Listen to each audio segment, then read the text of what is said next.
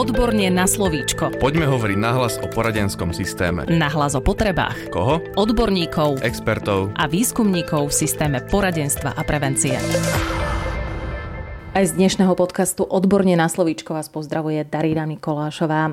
A dnes, ako minulý týždeň, budeme pokračovať v sérii podcastov o školskom podpornom týme. Dnešnou témou je podpora a rozvoj inkluzívneho vzdelávania, o ktorej budem hovoriť s našimi hostiami, s liečebnou pedagogičkou a arte psychoterapeutkou Zuzanou Krnáčovou a so špeciálnym pedagógom, učiteľom a psychológom Viktorom Kryžom.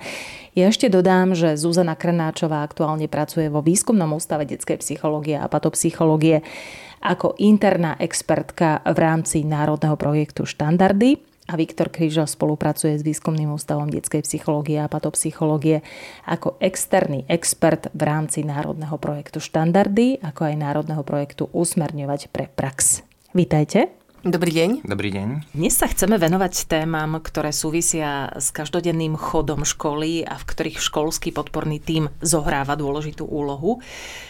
Vráťme sa ale k tomu, kto ho tvorí, školský podporný tím. Zákon 138 2019 o periodických odborných zamestnancov v paragrafe 84a hovorí, že ho tvorí školský špeciálny pedagóg a odborní zamestnanci. Toto sú primárne, ktorí ho tvoria a môžu ho tvoriť aj iní pedagogickí zamestnanci. Napríklad my odporúčame práve kariérového poradcu, bol súčasťou takéhoto týmu. To, čo tento tým potom aj v tom paragrafe ďalej sa definuje, čo má robiť, podstatu témy rozvíjania inkluzívneho vzdelávania sme už hovorili v minulom podcaste. Možno by som viac rozdrobil, že čo je toto koordinovanie toho rozvoja inkluzívneho vzdelávania v takých konkrétnejších krokoch a v spolupráci. Čiže ten školský podporný tým okrem tých parciálnych činností jednotlivých odborníkov má pomáhať nastavať systém a ten systém jednak tým, že sa spolu podiela na tvorbe školského vzdelávacieho programu. Samotného dokumentu, ale aj toho, ako sa realizuje. Čiže, ako som spomínal, metód práce učiteľov, spôsob hodnotenia žiakov, nie len tých integrovaných, ale všetkých, pretože ako náhle sa aj menej hodnotenia dostávajú do školy, menej posudzovania, menej konfliktov, tak samozrejme sa tým vytvára inkluzívna kultúra. Čo je veľmi dôležitá činnosť, je, je osvetová a informačná činnosť školského podporného týmu. Je dôležité, aby tak na webovej stránke boli informácie o jednotlivých členoch, o ich činnosti, o tom, čo všetko robia. Takisto v školskom poriadku, že pôsobia, že riešia konflikty, že riešia medzi deťmi, aby všetci účastníci tej výchovy a vzdelávania naozaj vedeli a rozumeli. Čím menej je šumov, čím menej je nejasnosti okolo pre práce tohto týmu, tým je väčšia šanca, že bude ten tým účinný. Že nebudú rodičia nejaké stiažnosti posielať, čo to kto pracoval s mojim dieťaťom a podobne. Čiže je veľmi dôležité, aby informovali na všetkých možných, opakujem, web, školský poriadok, školský vzdelávací program, nástenky, na rodičovských združeniach, žiakom v triedach sa predstavili a jasne popísali svoju úlohu na poradách, rade školy, zastupiteľstvo a podobne. Ešte doplní pani Krnáčová, nech sa páči páči. Napríklad taký konkrétny príklad by mohol byť, že školskí alebo odborní zamestnanci niekedy predpokladajú, že učitelia vedia, ako majú oni úlohu v škole ale realita je, že veľakrát tí učiteľia v podstate nevedia, že čo všetko, alebo aká práca je toho odborného zamestnanca a sú zvyknutí, že napríklad odborný zamestnanec prichádza do triedy, berie si žiaka na nejakú reedukáciu a to považuje za jeho náplň práce častokrát. Čiže je veľmi dôležité, keď sa vlastne takýto školský podporný tím stretne, dá dokopy svoju činnosť pracovnú aby ju na pedagogickej porade aj predstavili spoločne a určite dali aj priestor na to, aby sa mohli učitelia pýtať, čo všetko zahrania tá ich činnosť, čo to všetko obnáša, aké sú tie vzájomné prepojenia medzi školským podporným tímom a učiteľmi. My sme už o inkluzívnom vzdelávaní hovorili minule, bola to naozaj aj je to dôležitá téma pre školský podporný tím. Čo to ale znamená v každodennom živote školy? No, v každodennom živote školy to znamená, že školský podporný tím sa zameriava naozaj na to, že aká je podpora všetkých žiakov na škole. Čiže nie len tých integrovaných alebo žiakov, ktorí sú v riziku, ale všetkých žiakov, pretože každý raz sa môže vyskytnúť v situácii, kedy to nemá ľahké a potrebuje podporu a je veľmi dôležité vnímať nie deti oddelené, ale deti ako v triedach, spoločne ako skupiny. Čiže my veľmi odporúčame, aby sa školský podporný tím zameral na prácu v celých triedach, naprieč školou, takisto na podporu učiteľov, najmä triednych učiteľov. A pozrel sa na to, že aká je napríklad klíma v týchto triedách jednotlivých, ktorá sa dá veľmi jednoduchými dotazníkmi, rozhovormi preskúmať. Rozhovorom s triednym učiteľom sa to dá zistiť a s inými učiteľmi, ktorí vlastne vzdelávajú, učia v týchto triedách takisto klíma zborovne, alebo napríklad aj to, že aké preventívne programy sú nastavené v jednotlivých triedách a v celej škole. Či je to niečo, čo má tendenciu sa opakovať, že napríklad e, adaptačné preventívne programy celoročné pre prvákov, pretože vieme, že nastúpili a e, zo vzdelávaní školských podporných tímoch vieme, že niektoré tie aktivity majú veľmi zaujímavé, napríklad e, nie sú to len aktivity zamerané na vzťahy v tých triedách a na podporu takej súdržnosti, ale mnohé aktivity sú napríklad preventívne, môžu byť zamerané na takú adaptáciu práve toho vzdelávacieho procesu, čiže na zjednodušenie alebo napríklad sú to aj grafomotorické programy, ktoré e, vlastne triedny učiteľ s podporou odborného zamestnanca dokáže práve pri, v týchto prvých ročníkoch veľmi úspešne robiť. A čo máme spätnú väzbu od odborných zamestnancov je, že sa im potom nedostávajú deti s problémami grafomotorickými vôbec do individuálnej starostlivosti. Ja predsa doplním ešte také konkrétne príklady. Teraz sa začali na niektorých školách zavádzať ranné kruhy, ktoré majú pomáhať systémovo vlastne vzťahu a prepojenia triedneho učiteľa s jeho žiakmi. Môžu to byť, ako som už spomínal, sústredenie, na ktorých sa odborní zamestnanci zúčastňujú, čiže nejaké viacdňové mimoškolské aktivity. Môžu realizovať webináre pre rodičov, školský podporný tým, môže robiť skupiny pre rodičov, napríklad filiálna terapia. Závisí od ich zručností, aké majú. To, čo je ale dôležité povedať, že je potrebné pri tých konkrétnych činnostiach správne rozdeliť časti práce, lebo dnes sa veľké percento práce odborných zamestnancov z školského podporného týmu venuje len priamej činnosti so žiakom. A my hovoríme, že to zameranie na žiaka je jedna tretina koláču. Ďalšia tretina koláču musia byť kľúčoví dospelí, lebo my hovoríme, že každý človek je dôležitý, takže aj každý vrátane učiteľa rodiča, čiže aj na nich sa treba zameriavať rovnakým podielom. A potom tretia tretina kolača je zameranie na procesy. To znamená, ako funguje tá organizácia, ako fungujú komunikácia, vzťahy. Už som niektoré veci spomenul, napríklad nastavenie školského vzdelávacieho programu. Spomenuli ste, že školský podporný tím by mal podporovať naozaj všetkých, aj teda dospelých, rodičov, ale má podporovať aj učiteľov. Ako si to môžeme predstaviť v praxi? Na poslednom vzdelávaní sme dostali takú veľmi zaujímavú otázku, kde vlastne členovia školského podporného týmu riešili situáciu, že či majú nejakú konkrétnu hodinu venovať radšej intervencii a práci s dieťaťom alebo konzultácii s učiteľom. A vlastne sa nevedeli rozhodnúť, že čo je dôležitejšie pre ich prácu. A to bolo veľmi zaujímavé, pretože naozaj si treba položiť otázku, že čo my ako odborníci v tej škole dosiahneme tou konzultáciou e, s učiteľom a či to nie je na úkor žiaka. A ja si myslím, že túto dilemu má veľa odborných zamestnancov práve keď e, prechádza na takýto spôsob premýšľania o ich činnosti. A keď sme sa o tom rozprávali, tak naozaj vyšlo najavo, že vlastne tou konzultáciou, pretože to nie je jeden učiteľ, je to možno veľmi neformálna konzultácia v zborovni, polhodinová alebo hodinová, kde odborný zamestnanec vysvetľuje tie princípy, kde sa im snaží vysvetliť, čo by oni napríklad mohli v triede robiť s tými žiakmi. A množstvo potom tej práce, ktorá je možná, aby dodal učiteľ, ju vlastne on potom posilnený takouto konzultáciou vie dodať a potom je pravdepodobné, že o to bude menej musieť odborný zamestnanec individuálne pracovať s dieťaťom. Ale nejde to o to, aby, sme, aby sa odborní zamestnanci keby zbavovali práce alebo intervencií s deťmi. Ide o to, aby sme vedeli odlíšiť, ktoré intervencie vie ešte dodať učiteľ v triede v rámci inkluzívneho vzdelávania a ktoré sú už naozaj také špecifické, že potrebujú, aby ich dodal odborný zamestnanec.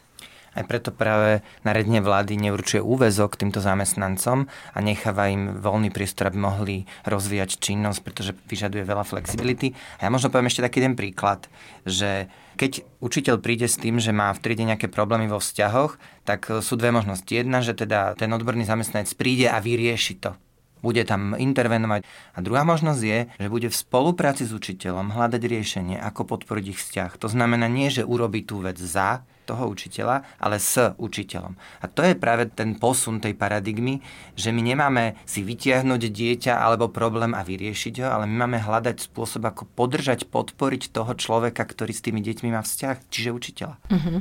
Už ste to naznačili, pán Krížo, uh, spomíname preventívne programy, ktoré školský podporný tým robí spolu s učiteľom, ale vieme, že preventívne programy chodí do školy robiť aj poradňa. Je v tom nejaký rozdiel? Musí fungovať tá podpora presne takisto. Poradne nemá prísť a urobiť odklikať nejaký program troj-štvor e, sedeniový s deťmi. Poradňa by mala takisto fungovať presne týmto istým systémom podpory. Čiže prichádza a v spolupráci so školským podporným týmom a s učiteľom ich zväčša učí, pokiaľ nemajú tie zručnosti, tak im pomáha a učí ich, ako pracovať s tou triedou. Malo by to byť viac týmto smerom, ako len tým, že prídu a urobia nejaký program. Ono je to neefektívne, pretože urobia 3-4 sedenia a za pol roka tam môžu byť znova. Ak zatiahnu do toho učenia tých zručností tých, ktorí sú dôležití, ktorí s tými deťmi sú v dennom kontakte, tak je väčšia šanca, že to bude fungovať dlhodobo. Chcete doplniť, pani Kranáčová? Ja by som možno, že doplnila takou predstavou, že keď si predstavíme na jednej takej línii dieťa alebo triedu, tak najbližšie k tomu dieťaťu je triedny učiteľ, ktorý je v dennodennom kontakte s týmito deťmi. Potom trošku ďalej bude ten školský podporný tým, ktorý síce je v škole, ale nestretáva sa pravidelne a dennodenne s tými deťmi. A ešte oveľa ďalej bude práve to poradenské zariadenie. A my keď chceme robiť preventívny program, tak potrebujeme, ak nemá byť všeobecný, ale naozaj má pomôcť týmto deťom, alebo teda tejto triede, tak potrebujeme veľmi dobre poznať túto triedu. Čiže tá cesta poradenského zariadenia k žiakom v podstate ide hodne zďaleka. Kdežto, keď ten preventívny program nastavuje školský podporný tým spolu s triedným učiteľom a to by som chcela prizvukovať, že naozaj sa nám stáva a stávalo, že veľa preventívnych programov sa dialo bez triednych učiteľov a rozumiem, že taká tá predstava bola, že deti sa radšej zdôveria, keď tam učiteľ nie je, ale treba povedať, že naozaj komu by sa mali tí deti zdôvoriť, sú tí učitelia a triedni učitelia. Tam iné osoby ako keby na škole dôležitejšie pre tie deti nie sú. Je to veľmi podobné ako pri rodine. Čiže takisto rodiča nebudeme vynechávať, keď rodič je tam na to, aby podporoval svoje dieťa. A preto, keď sa pozrieme na tej osi, tak tá poradňa musí preskákať veľa krokov, aby sa dostala k tým žiakom, aby naozaj dokázala zamerať presne konkrétne aktivity a prácu so žiakmi, kdežto ten triedny učiteľ presne vie byť rýchly, vie byť promptný, vie sa k tým deťom vzťahovať kedykoľvek ho potrebujú, čiže aj cez prestávky, aj na ďalší deň. Ale čo ak niečo vyvstane po tej preventívnej aktivite na druhý deň? Za kým tie deti majú ísť a, a porozprávať sa o tom? Vidím, že chcete zareagovať, pán Krížo? Ešte chcem zareagovať jednou takou poznámkou, že je to taký môj sen zatiaľ, alebo želanie, ktoré by som chcel prijať v našej krajine, ako jeden z tých, ktorý prináša túto tému do toho priestoru. Keď sledujem ten diskurs v zahraničí, tak si uvedomujem, že to, kam potrebujeme dospieť, je, aby sme implementovali tie odborné prístupy do každodenného života. Rogers už 60. rokov hovorí, že my nesmeme terapiu a všetky tie podporné odborné činnosti nechať niekde tam na klinikách a niekde ďaleko od dieťaťa. My potrebujeme, aby sa to stalo súčasťou života. Preto sa rozbehla aj filiálna terapia, kde sa snaží rodiča učiť zručnosti, ktoré môže robiť vo vzťahu dieťaťu. A toto isté potrebujeme, aby poradňa alebo školský podporný tým robil vo vzťahu k učiteľom. Nie robil veci za nich alebo vyrobil nejakú odbornú intervenciu v kancelárii, ale postupne implementovať napríklad do toho, že učiteľ reflexiu zavádza priamo do vyučovania. Učiť deti reflektovať na konci hodiny, ako sa im darilo pracovať, čo boli tie silné a slabé stránky. To sú princípy terapeutické alebo odborné, ktoré by sme boli veľmi radi, keby sa postupne implementovali do výchovy vzdelávania do každodenného života, lebo to zmení fungovanie ľudí. Nie je to, že tam príde a niekto v PowerPointe alebo v nejakom unikátnom jednorazovom programe urobi deťom zážitok, ale to, že budú tí ľudia zažívať od tých najbližších osob tie ich reakcie. Áno, hovoríte, že je to vaše želanie, tak tiež by sa splnilo, lebo podľa mňa to veľmi potrebujeme v školách. Nech sa páči ešte pani Krnáčová. Mňa už napadla k tomu len taká myšlienka, že v podstate náš mozog je stavaný tak, že jednorázová akcia ho nezmení.